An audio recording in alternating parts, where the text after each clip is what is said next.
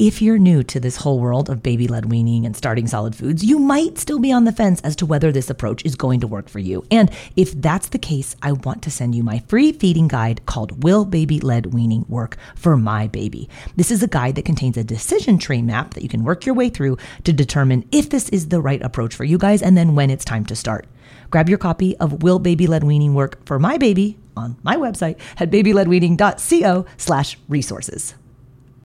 I was doing my breakfast dishes this morning, turned the garbage disposal on, and then heard that terrible noise when you know something is in the disposal, but like you could totally tell the damage has already been done. Sure enough, it was an easy peasy tiny spoon, totally shredded, which, if I've learned anything about these baby led weaning spoons from Easy Peasy, is that the garbage disposal and the dog both love them. And I was bummed because it's one of my favorite colors that they make the light gray line, which is called pewter.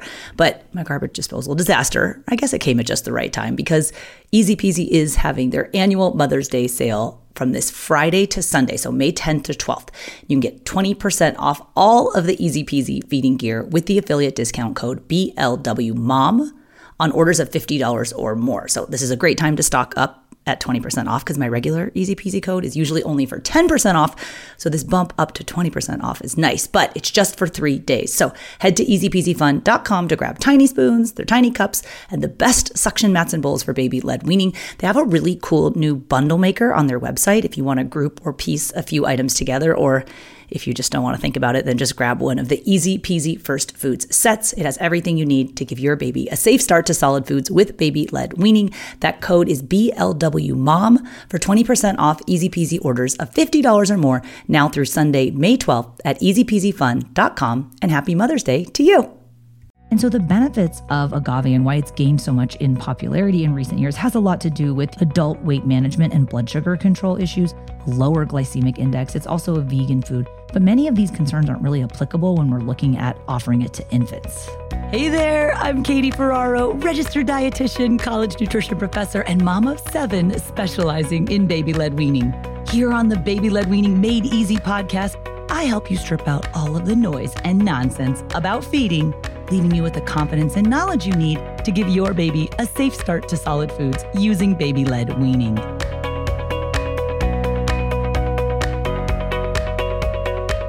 Hey guys, welcome back. Today we're talking about agave and is it safe to offer babies agave in place of added sugar? Now, parents and caregivers are rightly concerned about added sugars. You might have heard uh, the American Academy of Pediatrics actually recommends no added sugars in food or drinks for children up until age two. But agave can get a little confusing because it's technically a natural sweetener. So is it something that we want to or could include in our baby's diet? So hang tight today. We're going to break down what agave is and what the potential benefits or utilization, you know, properties are, why adults use it, and then why that doesn't exactly extrapolate to the infant population. This episode is brought to you by BetterHelp. If you've been thinking about giving therapy a try, BetterHelp is a great option. It's a convenient, flexible, affordable, and entirely online experience. All you do is just fill out a brief questionnaire to get matched with a licensed therapist, and you can also switch therapists at any time for no additional charge. I used to think therapy was just for people who have experienced major trauma but therapy can help you be at your best no matter what you're going through. So, whether it's to learn new positive coping skills, set more realistic boundaries, or just show up as a better version of yourself, BetterHelp is here to help. Therapy can help you find what matters to you so that you can do more of it if you want to live a more empowered life, therapy can help you get there and BetterHelp can help you. Visit betterhelp.com slash weaning today to get 10% off your first month.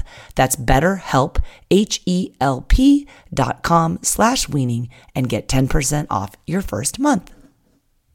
So, what is agave? Agave is a natural sweetener, and agave syrup, also referred to as agave nectar. It's relatively new in the food market. It's actually like in the 1990s when it was um, you know, starting to be marketed as this alternative sweetener. Now, it's made from the agave plant, which is nothing new. The sugars in agave are actually fermented to make tequila. And that's, of course, not a food that we feed to our babies, but it's gained in popularity because of its low glycemic index and its vegan status. So, I have a background in diabetes. I'm actually a certified diabetes educator. And so, when I worked previously with you know, adult populations with diabetes and we're looking at alternative ways to sweeten foods without increasing the glycemic load or glycemic index, then agave is something that we sometimes would talk about. But as far as your infant population goes, at the end of the day, even though agave is a, a low GI food, meaning it won't spike your baby's blood sugar in the same way nearly every other sweetener will, you know, unless your baby has diabetes and you're working with a registered dietitian and, you know, carb counting, et cetera, that's really a moot point. And at the end of the day,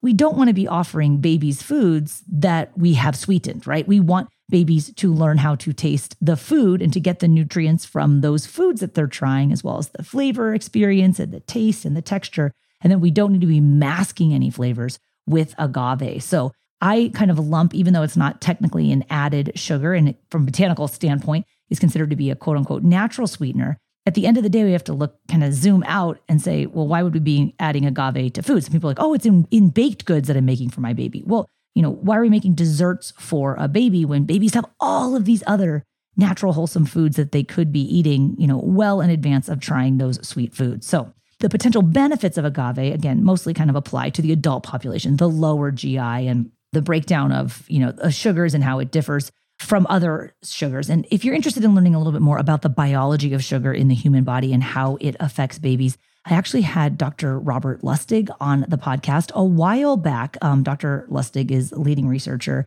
in the sugar realm. I previously taught nutrition at the University of California at San Francisco, where Dr. Lustig's research is based out of. So I knew him as a colleague there. And then he graciously came on the podcast to teach about why sugar and, and your baby should avoid sugar. That's episode 68 if you're interested in learning more about kind of the biology of sugar. But back to the agave, reasons why it's sometimes considered to be beneficial has a lot to do with the lower GI. To be honest, there's no real benefits of agave syrup compared to any other sweetener. Um, I was looking at some other research, actually from a team at uh, San Diego State University. I teach nutrition there as well, and I was looking at um, some of the research that um, Professor Hooshmand in our department did about how agave in adults can have a positive influence on weight gain and glucose control. But again, these are not primary concerns in the weaning diet for our neurotypical healthy population.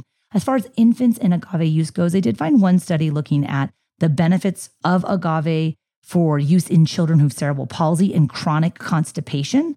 Okay, so the agave inulin did improve the stool characteristics like reducing painful defecation, in these children, but again, that was limited to babies with cerebral palsy and chronic constipation. Hey, it's Ryan Reynolds, and I'm here with Keith, co star of my upcoming film, If, only in theaters, May 17th. Do you want to tell people the big news?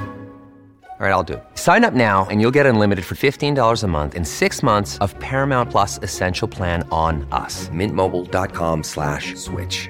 Upfront payment of $45 equivalent to $15 per month. Unlimited over 40 gigabytes per month. Face lower speeds. Videos at 480p. Active Mint customers by 531.24 get six months of Paramount Plus Essential Plan. Auto renews after six months. Offer ends May 31st, 2024. Separate Paramount Plus registration required. Terms and conditions apply if rated PG. Another area where you might have heard of agave as being relevant or pertinent in infant nutrition or infant health has been about agaves and cough. So there's been a lot of promotion of agave as a quote unquote natural remedy for coughs for babies, because of course we don't use traditional ingredients used in cough syrup for babies. So everyone's always looking for a natural cough remedy. Um, multiple studies have shown that agave is actually, it has no real discernible effect, generally placebo effect. The baby does not recover or feel soothed any faster. Um, oftentimes it's just the parents reporting that they, they feel less worried after giving agave. To summarize, agave isn't necessarily unsafe but it certainly should be limited in the same way that all other sugars for babies are limited. We want to keep sweetener doses small or out of the picture if at all possible.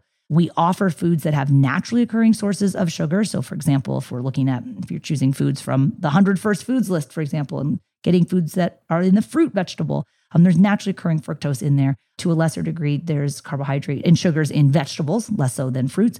But starchy foods certainly contain carbohydrates. And again, we want babies to be getting those naturally occurring sources of sugar and not really sweetening other foods with them. Um, one other thing I did see is like if you're absolutely hell bent on using agave, I thought it was an interesting tip. Um, this was another registered dietitian's article mentioning that like if you're actually buying agave, and this might go if you buy it for yourself as an adult, but to really look for USDA organic agave and USDA certified organic products um, because a lot of it that comes from Mexico, nearly all agave sold in the United States is imported from Mexico. And our Food and Drug Administration, the FDA, has actually refused some shipments from Mexico due to excessive pesticide residues. So, one thing you can do is check for that USDA certified organic seal um, or an independent global organic certifier that's accredited by the USDA if you are indeed going to utilize agave and maybe to some degree in your baby's diet as well. If you're interested in learning more about organic and what does that actually mean as far as a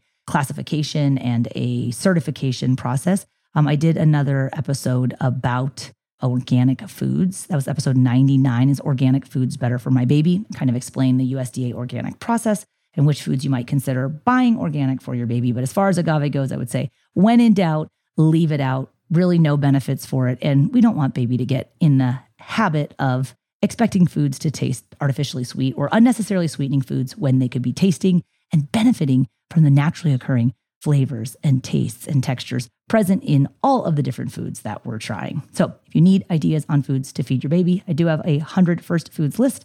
I give it away free to everybody on my weekly one hour online video workshop called Baby Led Weaning for Beginners. You can sign up for this week's workshop times at babyledweaning.co. And I'll link to all of the resources from today's episode on the show notes at blwpodcast.com slash 269. Thanks for listening.